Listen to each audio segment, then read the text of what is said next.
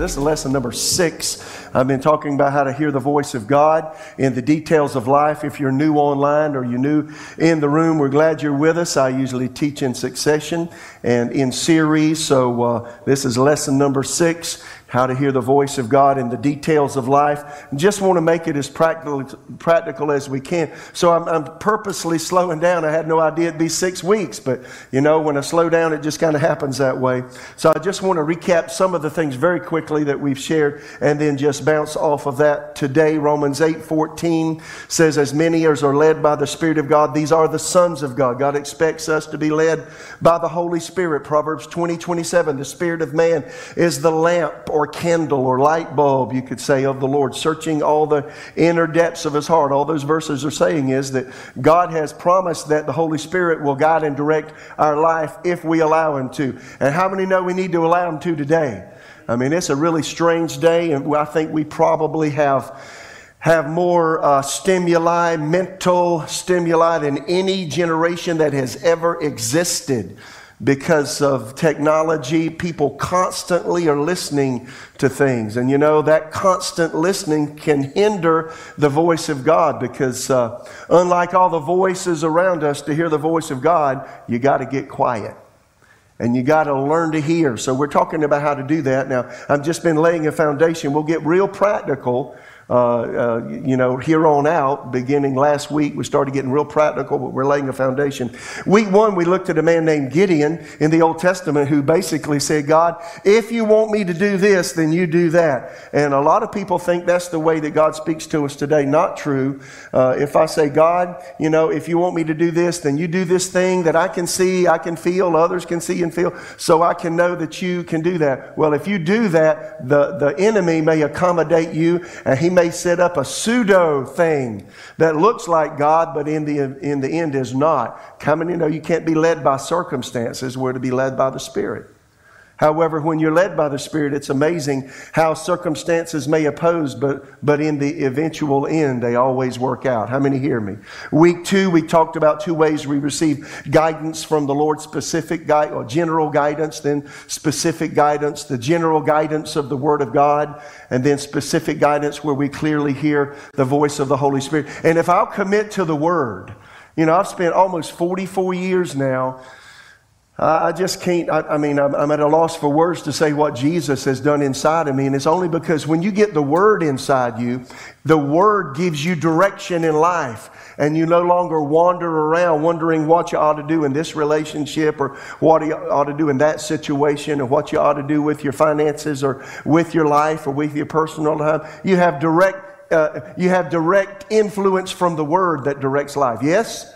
And if you let that happen, then, then we're a candidate for specific guidance where the Holy Spirit can speak. And we're getting to the point now we, we're going to talk about how to hear Him very, very clearly.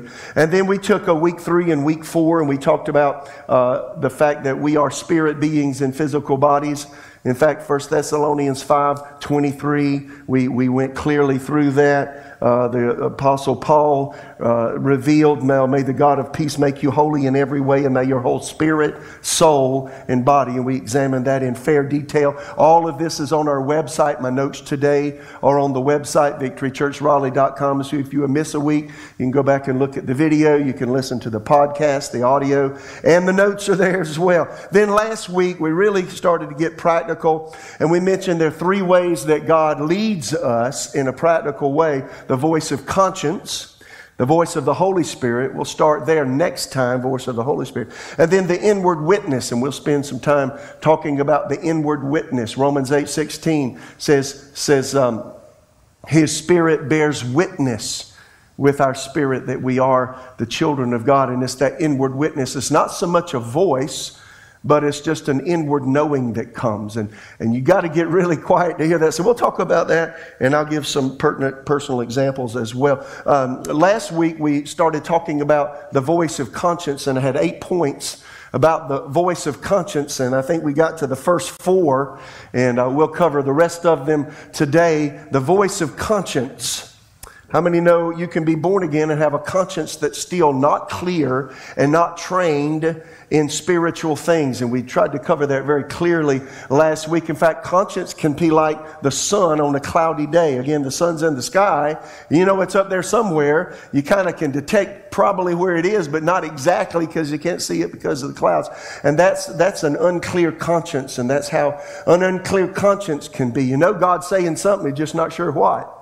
And so, again, our conscience has to be trained. The conscience of a believer may or may not be a safe guide. Deter- it's determined as to how you live. So that's the reason. And all of us have had this experiencing. You can see one believer's acting this way, another believer's acting this way, and you're scratching your head thinking, you know, wait a minute, that person's a Christian and they're doing that? Or they're saying that? Have you ever thought that? Now, three of you are shaking your head. What about the rest? You know, I could put, you know, all of us could put both hands up and say, yep, that's it. Why is that? It's because of conscience. Not everybody's conscience is at the same place. Conscience is developed and trained by the circumstances of life, observation, association, and influence with the people around us, primarily the people in our family. So we went into fair detail on this uh, last week.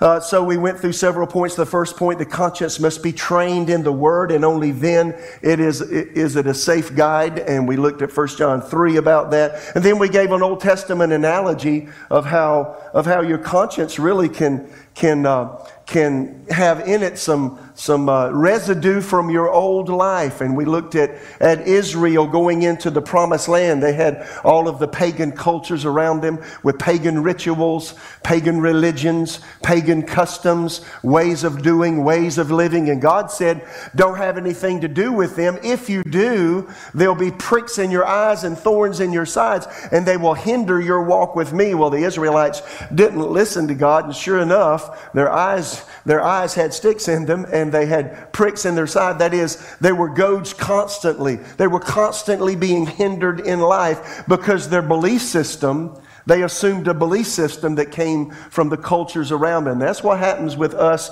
as believers. God designed, God designed. Number three, we mentioned this last week. God designed our conscience to grow in an atmosphere of unconditional love in a healthy family where love rules. So we learn what love looks like in our families, and our conscience is developed in our family structure. The problem in America today is we have a huge breakdown in the family.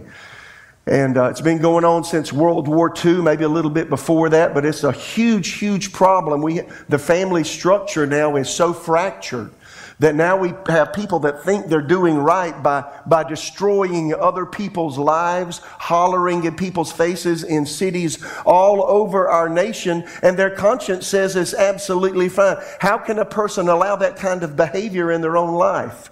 Their conscience allows it. Why would their conscience allow it? Well, it's training or lack thereof in the home. How many hear me?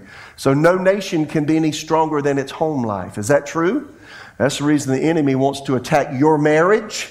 He wants to attack your life through your family. He wants you and your spouse to always be um, uh, against one another. He wants you to he wants you to have a bad relationship with each other, so your children will become confused. So again, our consciences are trained in the home. We look what look we, we learn what love looks like at home. When our home is full of control, we mentioned this last week abuse, guilt, neglect, then the very people that should love us are the ones that sometimes take advantage of us. When you're raised in a home like that, how many know it becomes quite confusing?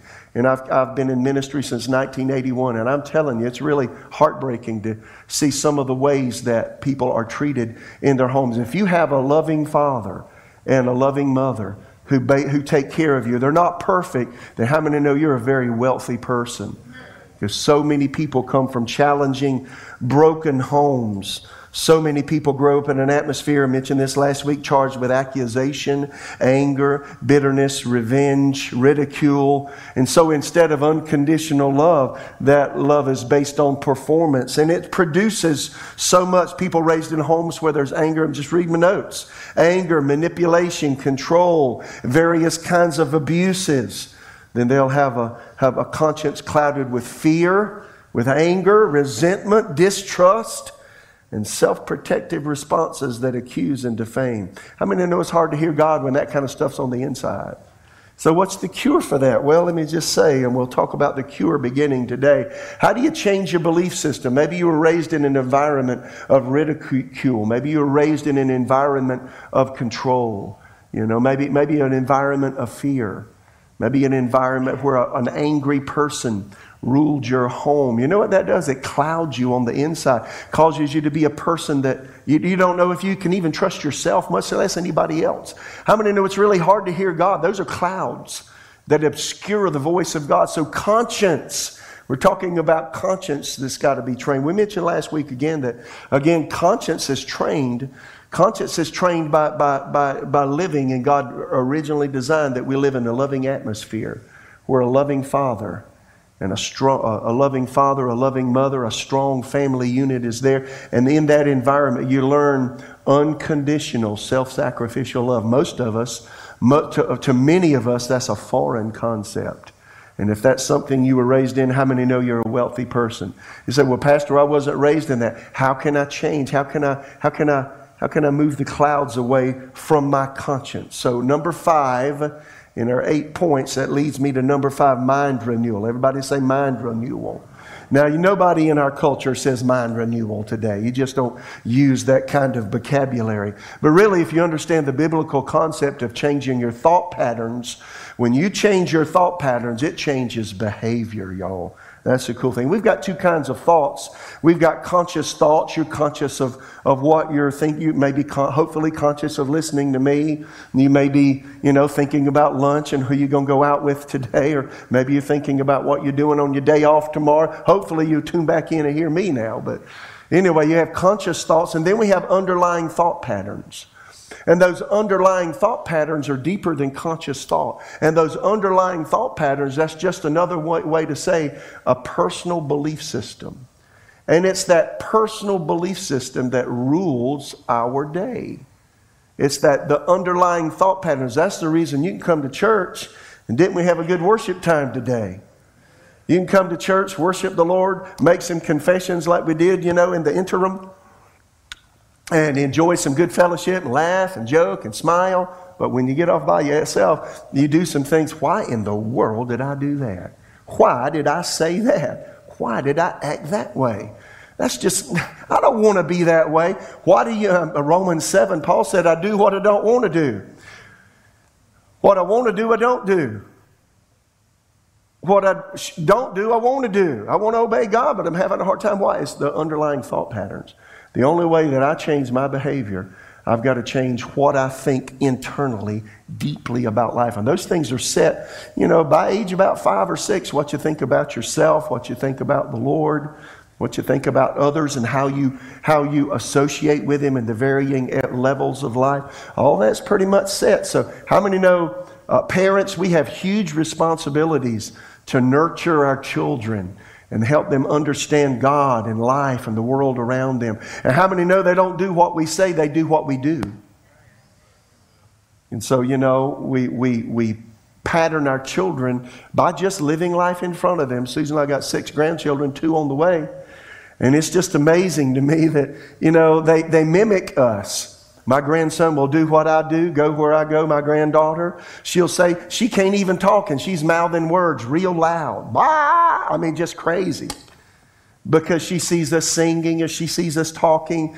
Is that true? And so all of us are that way. Children learn by example. So they learn, the, and so our underlying thought patterns are trained uh, as, uh, as children, as, as we're children. And, and then as we go through life, we have things that happen in life and they add to those underlying thought patterns. When you come to the Lord, you know, you come just as I am without one plea, was sang the song when I was a little boy.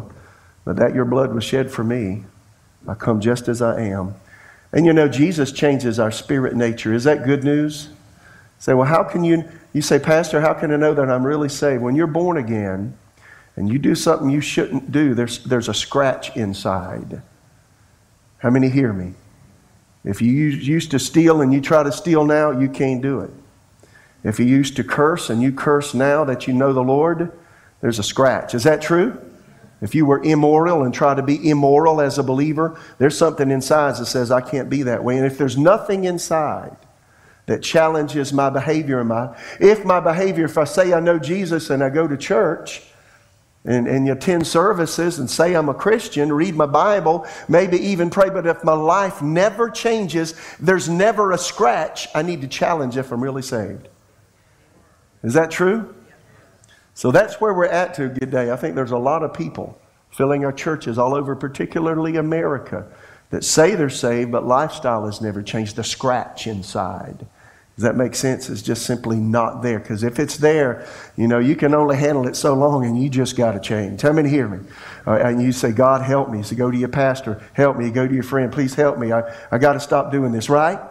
And we change when those underlying thought patterns change. Rome, uh, Paul mentioned this in Romans chapter 12.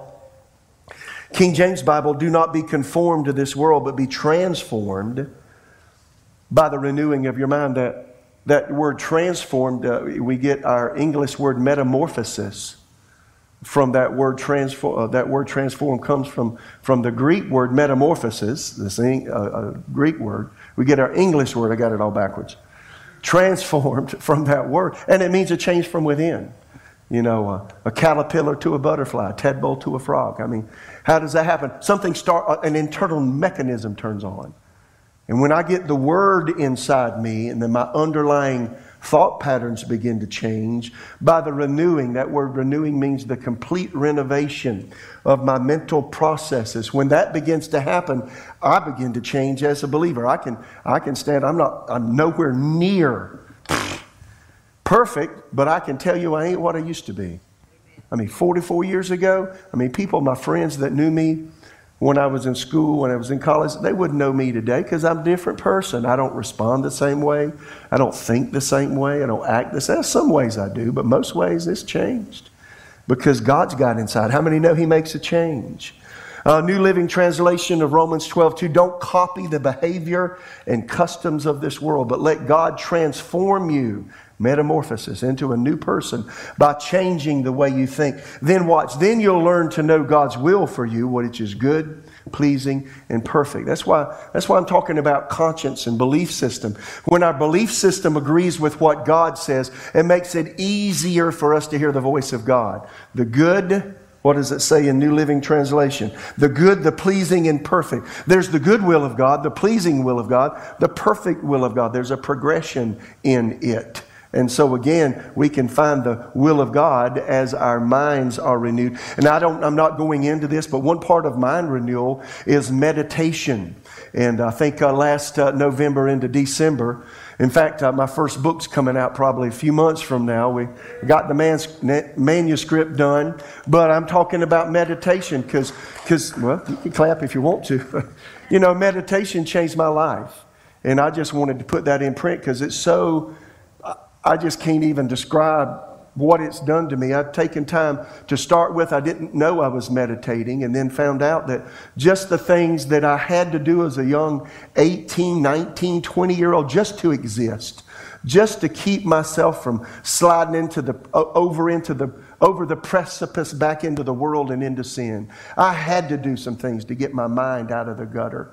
And I found out what I was doing was meditating in the Word, not, not mystical uh, meditation, Near East meditation, Far East meditation, where I'm quoting a mantra. No, I'm taking Scripture and letting it revolve over and over and over. And I'm taking the problem areas of life and Scripture that deal with it. Scriptures that deal with my words, with my motivations, with my thoughts, with my behaviors, my actions in various ways, with anger, all kinds of things. And you know, I began to meditate them as I did. You know what it did? Meditation does is takes the word you have in your head, drops it about a foot in your half from your, from your physical mind to your spirit nature. That's the reason the Bible calls your heart, uh, another a synonymous term for spirit in the Bible is the heart. The hidden man of the heart. The Apostle Peter mentioned in 1 Peter chapter 3. Let it be the hidden man of the heart. That's your spirit nature. When you meditate, it drops the word. When the word gets down inside, it changes how we think what we believe about ourselves, what we believe about others, what we believe of how many, you know, it really works. But you got to meditate. And meditation, if you'll take 10 to 15 minutes a day, or I'd just say 5 to 10 minutes a day, take one scripture in a problem area of life, meditate it. That is, let it cogitate, let it revolve over and over in your thinking. It, will change who you are over a period of time, and it'll rewrite the belief system. So, having said that, let me just make this comment number, uh, number six in my eight points uh, to change conscience. Developing your love nature will begin to renew and cleanse your conscience. That's my sixth point. So I want to talk about that a minute. How many know the first fruit of a person who's been born again, the born again human spirit, the first fruit that, that exudes from us once we come to Jesus is the ability to love another person who is unlovely. 1 John 3 14, we know we've passed from death to life. In fact, New Living Translation, if we love our brothers and sisters who are believers, it proves that we've passed from death to life. A person who has no love is still dead. Now, that's not a, just a friendly love. That's a love that can love people who don't live right, who don't treat you nicely, people who aggravate you and abruptly accuse you and say things to defame you and hinder you. you. If you can love that kind of person, you got something inside you didn't have when you were born. You've been born again, right?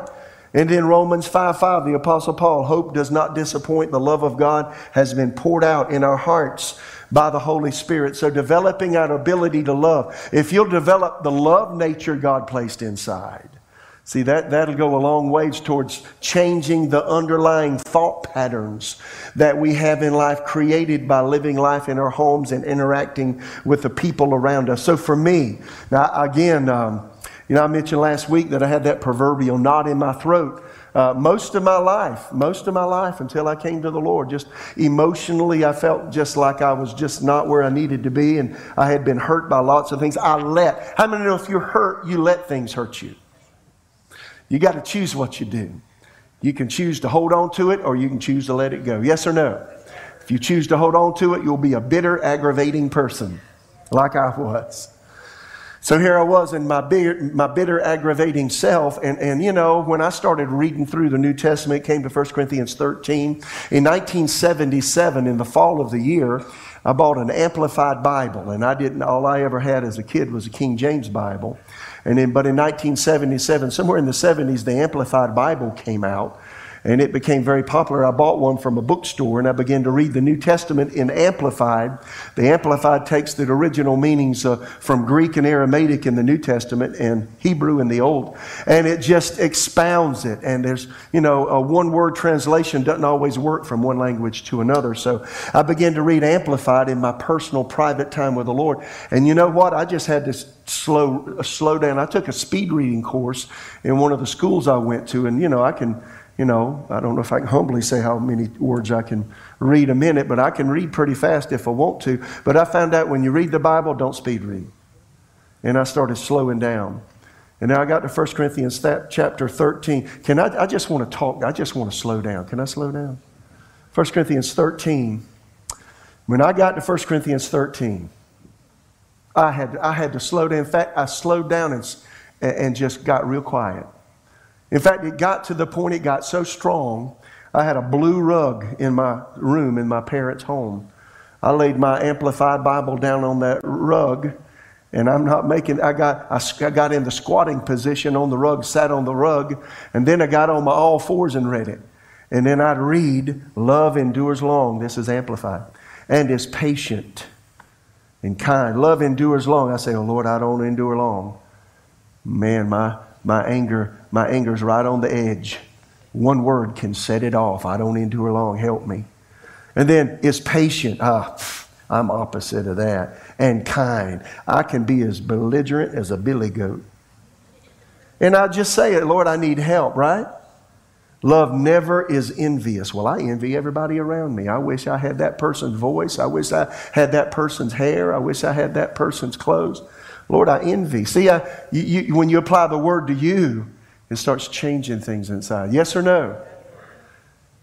Love never is envious nor boils over with jealousy. I found myself, first girlfriend I had, my Lord, I was jealous of every boy that even took one little slight look at her. What are you doing? What are you doing? I was jealous of everything, is, boast, is not boastful or vainglorious, doesn't think about itself first, does not display itself haughtily. It's not conceited. Now, I'm just going to read because I'll spend the rest of the time if I'm not careful. It's not conceited, arrogant, and inflated with pride, and I was. It's not rude, unmannerly, and does not act unbecomingly. And sometimes I was extremely rude. Love, God's love in us, does not insist on its own rights or its own way, for it's not self seeking. Y'all, I've spent a lot of time right there. When I'd read these things, sometimes my forehead would hit the floor and say, Oh God, Oh God, I'm just not like that. I, I, how can I ever change to be that way? Help me. I say, Lord, help me change. Remind me when I'm not patient. Remind me when I'm not enduring long. Remind me when I'm prideful. Remind me when I'm putting myself first. Holy Spirit, rise up in me when I'm talking in a way I shouldn't talk. How many here? If you read the Bible that way, you'll change. But if you read it like most people, just to salve the conscience, I say, well, I, I read the Bible today, it'll do you no good. It's not touchy or fretful or resentful. And all of those were my good friends. It takes no account of the evil done to it. Now, this one got me. It takes no account. Accountant, he lists things. He makes lists. One translation says, Love doesn't make lists. So, with everybody I saw, I had a list. Mama, I had a list under Mama's name. I'm sorry, Mom, I did. I had to forgive you because I held offense. Daddy, I had, had a list. Brother, I don't have any sisters. You know, uh, friends, teachers, I mean, bosses. I had lists with everybody. And Scripture says love do, uh, takes no account of the evil done to it, pays no attention to a suffered wrong. It doesn't, it doesn't rejoice at injustice and unrighteousness, but it rejoices when right and truth prevail. So I had to get before God and say, Lord, I forgive this person for this, this, this, this, this, this, this, this. It just kept on and on. You know, little bit by little bit, those underlying thought patterns begin to change. And then it says, Love bears up under anything and everything that comes, is ever ready to believe the best of every person. And I said, Lord, I believe the worst of everybody. I'm looking for the worst. I'm looking for them to do something. I'm looking for them to do something I can criticize. And often I wouldn't criticize externally, I criticized internally, but nobody knew it but God. How many hear me? And you know, when you take that and you get before God and meditate it, it just changes who you are inside, y'all. The Word is the most powerful thing you'll ever read. That's the reason they're taking it out of schools. That's the reason communist countries will arrest people with Bibles. The Bible is a power, it's more powerful than authoritarian governments.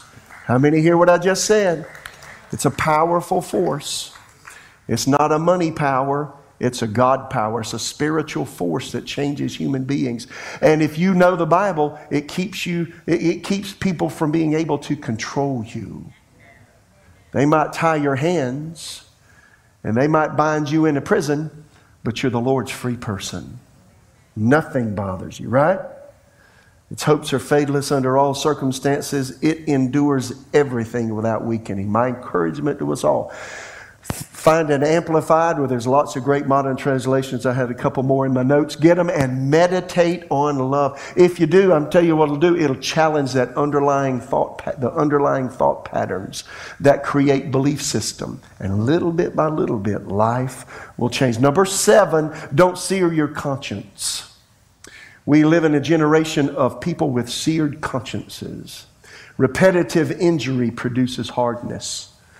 You know, I've had calluses on my hands, my feet from repetitive exercises or repetitive work in various ways. And that's what happens to the conscience. First Timothy 4 2. The Spirit expressly says that in latter times some will depart from the faith, giving heed to deceiving spirits and doctrines of demons, speaking lies in hypocrisy, having their own conscience seared with a hot iron. I don't know about you, I'm very careful with what I listen to. I've said this before, and people don't like it. If you listen to a lot of news, you are listening to deception, hypocrisy. Did you hear what I said? Twisted words, twisted thoughts, non truths. That's what news has become today. I don't care what you listen to, it all has an agenda behind it. Is that true or not? I've lived long enough. I saw when I was a young boy stuff that used to be some semblance of fact, but it's evolved in recent years into a ploy. I, I don't know how to, what else to say, but it's hypocrisy. And there's our culture having consciences seared with a hot iron. Seared with a hot iron. So think about that. A person who has a cauterized conscience. Think about that. Kenneth Hagin, when I was in school 40 years ago, he mentioned that uh, he had a friend that he knew in his family. He'd go to his house. And I remember this because my grandmother's house is this way. You go in their house, and the guy had a, had a wood stove in his kitchen. My, my grandmother, you go at my grandmother's house, didn't you, Horton? Uh, she had a, a wood stove uh, in her kitchen till the day she died. They living in an old house.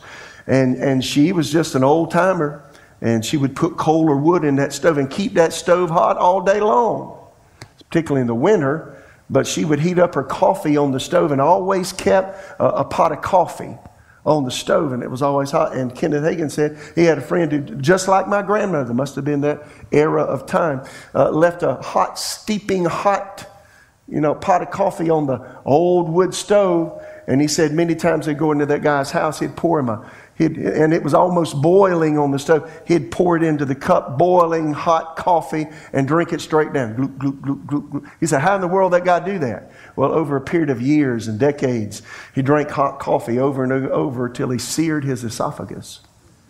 And Kenneth Hagin said to us students in his school, You can sear your conscience that way. Every time I do what God says not to do, and I do it on purpose, and I don't repent about it right then, I sear my conscience just a little bit. Is that true? I had a man, uh, I had an unfortunate experience years ago, it's 15 years ago or more. I had a guy sitting in my office, and, uh, you know, we're talking. He was a part of our church at the time. And as we began to talk, I challenged his behavior, found out he's committing adultery against his wife. He's got a number of children. You know what that man said to me? There's nothing wrong with adultery. I can have sex with anybody I want to, whether I'm married or not. I said, Really? Who told you that? He said, I know that's true. God doesn't mind if I do what. Oh, really? I said, Oh, really? Show, can you show me that in the Bible? He said, I don't need to find it in the Bible. I can just tell you I can do what I want. I thought, man, now that is a seared conscience. Huh? So here's a man that walked with us, helped us, was in ministry with us, and he lost his family. He lost the respect of his children. He lost a lot of things in life. It hindered him greatly.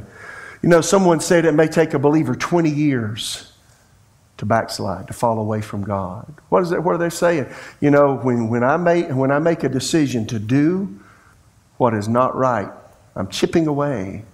I'm, I'm putting a callus on my conscience. How many know that's a danger, dangerous thing? It's like the proverbial frog in the kettle. Hebrews 3.13, we must each we must warn each other every day while it's still today so that none of you are deceived by sin and hardened against God. Anytime I see a person who has no desire for God, here's what I know. Little bit at a time, they allow the enemy to talk to them.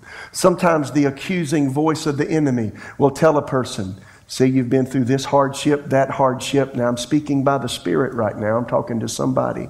I've been through this hardship, that hardship, this tough place, that hard place, and God hasn't kept it from happening. God's, God doesn't like me. So I'm going to leave him alone. Did you know you can have, allow the circumstances of life to harden your conscience?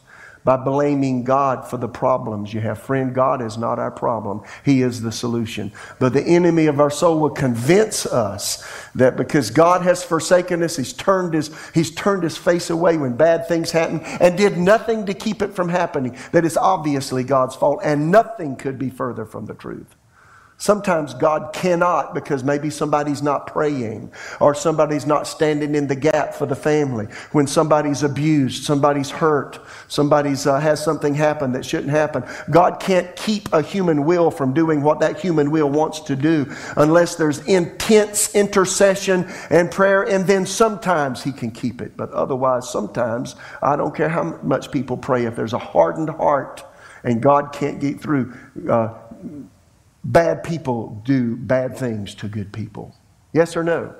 And you just got to be willing to let it go. Otherwise, it can produce a hardened, hardening against God. Notice what Paul said about the conscience, and I got one more thing to share. Notice what Paul said about the conscience. Acts 23 1. Then Paul, looking earnestly at the council, said, Men and brethren, I have lived in all good conscience before God until this day. And as you go through this, I'm not going to read all the scripture in the, in the notes that I have, but Paul lived every day, and his one goal was, I want to have a clear conscience every day. How many think that would be a good goal? Acts 24 16, this being so, I, I myself also strive to have a conscience without offense toward God and toward men. 1 Timothy 1 5, the purpose of my instruction is that all believers would be filled with love and come from a, that comes from a pure heart, a clear conscience, and genuine faith. So he talks on and on again, and I've got more in my notes I'm not going to share. How many know a violated conscience muffles the voice of God? That's the bottom line. Lastly, number eight, how do you keep a clear conscience? Now, I want to take a little side journey here. Susan and I have four children. They're all grown and raised. None of them are perfect. They all have clay feet, just like me. Um, but we raised our children, and this may seem strange. You say, well, you must have raised your children to be a Christian. No, I wanted them to be a Christian. But this may shock you. You know what two goals I had in mind in raising children? Listen to this. I, I wrote it down so I could remember it. Just I wanted to raise kids that are good citizens who are conscience driven. Now, when my kids were little, that was in my mind all the time. I want to raise a good citizen. What do you mean by good citizen? Obeys the law, respects authority, respects other people is winsome and genuine, a good citizen who is conscience driven. Well, the underlying factor, you need to be saved if you're going to do that, really, right? But I know a lot of Christians who aren't good citizens. Yes or no? I know a lot of Christians who aren't conscience driven too. How about you? Yeah. Well, I want them to be good citizens who are conscience driven. So, so I wanted children who do the right thing because it's the right thing to do, not because I'm in the room. So when Susan and I, you know, disciplined our children, now this is not popular today, but it's still in the Bible. Proverbs 29 15, the rod and reproof give wisdom. A child left to himself brings his mother or father, you could say, to shame. Uh, or, or God's word translation says, a spanking and a warning produce wisdom. We need some more woodshed gospel today, is my opinion. But an undisciplined child disgraces his mother. And then amplified, listen to this Ephesians 6 4. Don't irritate, provoke your children to anger. Don't exasperate them to resentment. Rear them tenderly in the training. Now, two things training and discipline. And then it calls it counsel and admonition. You don't just do one without the other. So, I mean, when my kids were young, see, I had a goal. I want good citizen. I want a conscience driven person that when I'm not in the room, they do the right thing because it's the right thing to do. Right? Because one day they're out from my jurisdiction and they're going to do what they want to do. And boy, they'll have hell to pay if they don't do it right. True? Because life ain't ni- life is not nice. So when I when my children did wrong, we had rules. We, we just three rules for living. I don't have time to go into it. And when they violated one rule, I'd say, we, we, go to my, you never went to our bedroom. When my kids were young, don't go to my bedroom without permission. That's our room. That's our room. If you go into my room, it's by permission. And I'd always say, go to, our, go to the room, go to my bedroom. Uh oh, you know your goose is cooked, you go to my room. So they're going, you know, trepidatiously.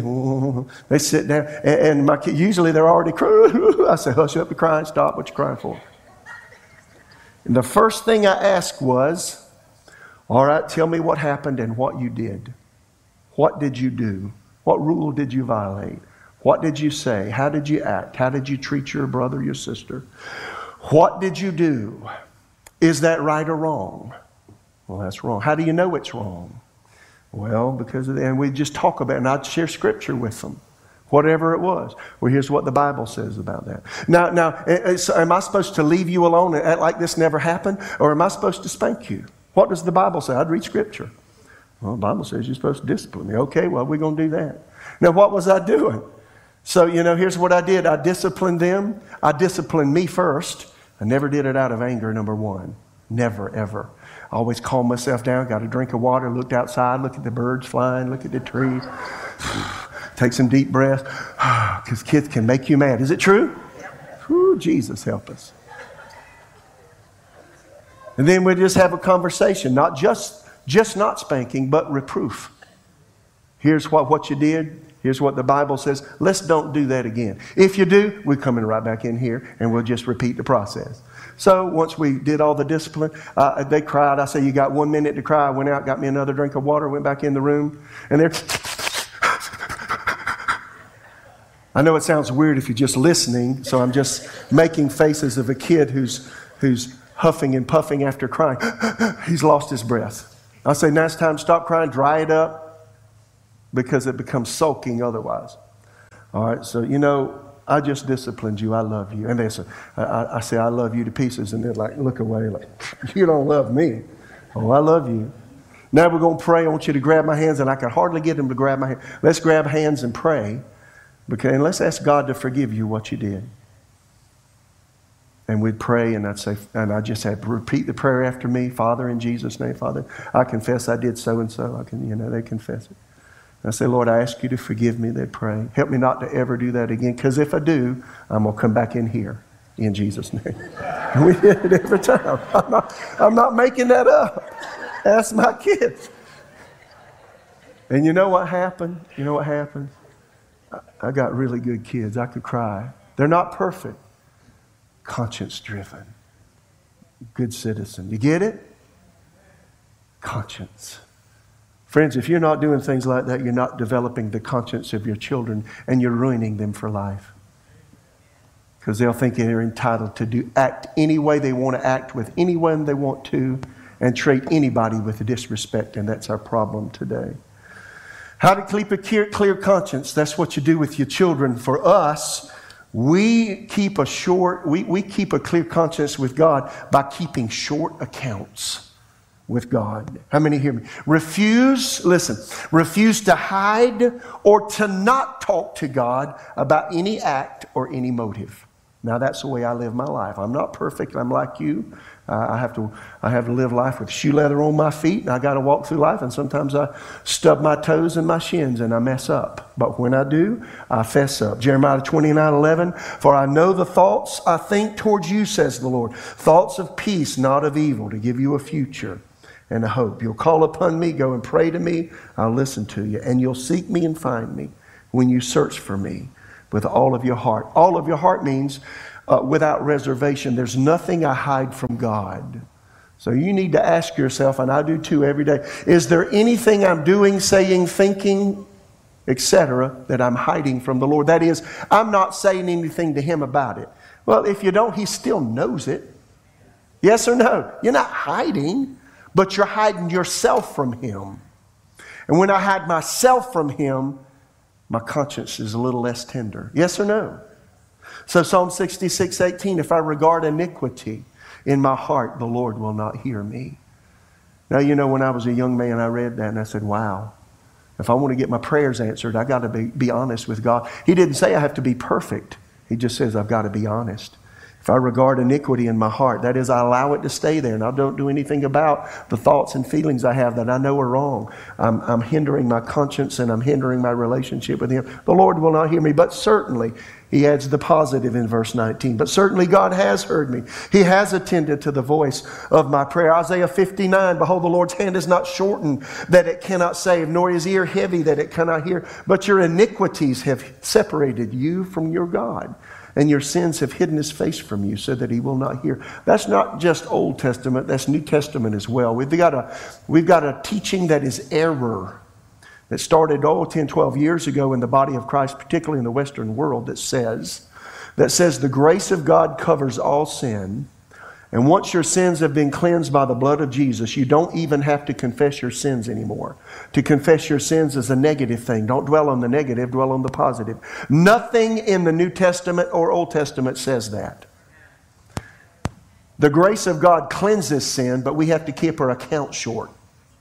And that's by confession. Two kinds of sin, real quickly as I'm closing. There's sins of omission, sins of commission. My, my my pastor in the Baptist church when I was a little boy, I didn't even understand the word. He said, Well, there's sins of omission and there's sins of commission. I said, What is that? I had no clue. Sins of omission. If I omit something, it's something I should have done that I, I didn't do. some word I should have spoken, something I should have done for someone, some act I should have performed but I failed to. How many know I, will be judged for that? Sins of omission, things I should have done. And then sins of commission, that is, things I did I shouldn't have done. Now, before I go to bed every night, this is me, I say, God, if there's anything I messed up in today that I didn't realize, I ask for Jesus' blood to cleanse me. How many know if you confess your sins? In fact, listen to 1 John 1 8. If we say we have no sin, we deceive ourselves, and the truth is not in us. You know, every day I mention that verse to the Lord. I say, even though I'm a pastor, even though I've been in God for 44 years, I mention that verse. If I say I have no sin, I deceive myself, and the truth is not in me. So, Lord, I lay my heart bare. If there's anything I've done today, anything right now, Lord, if there's anything I messed up and I forgot to deal with it, Help me deal with it now. How many know that's important? He said, if we confess our sins, He's faithful and just to forgive us our sins and cleanse us from unrighteousness. Say, I do one thing God does four. I confess, He'll be faithful, He'll be just, He'll forgive me, and he'll cleanse me. And then 1 John 2, 1 and 2, my dear children, New Living Translation, I'm writing this to you so you'll not sin. If anyone does sin, we have an advocate who pleads our case before the Father. He is Jesus Christ, the one who is truly righteous. He himself is the sacrifice that atones for our sins. Not only our sins, but the sins of the whole world. So, you know, for me, this is the way I live my life, y'all. If I say something I shouldn't have said, if it's to someone and, and, and they know I did wrong, then I go right back to them and say, Look, I was wrong. Forgive me for saying that. Many times I've gone to Susan, said I shouldn't have said that. Many times I've dropped to my knees with my kids with tears.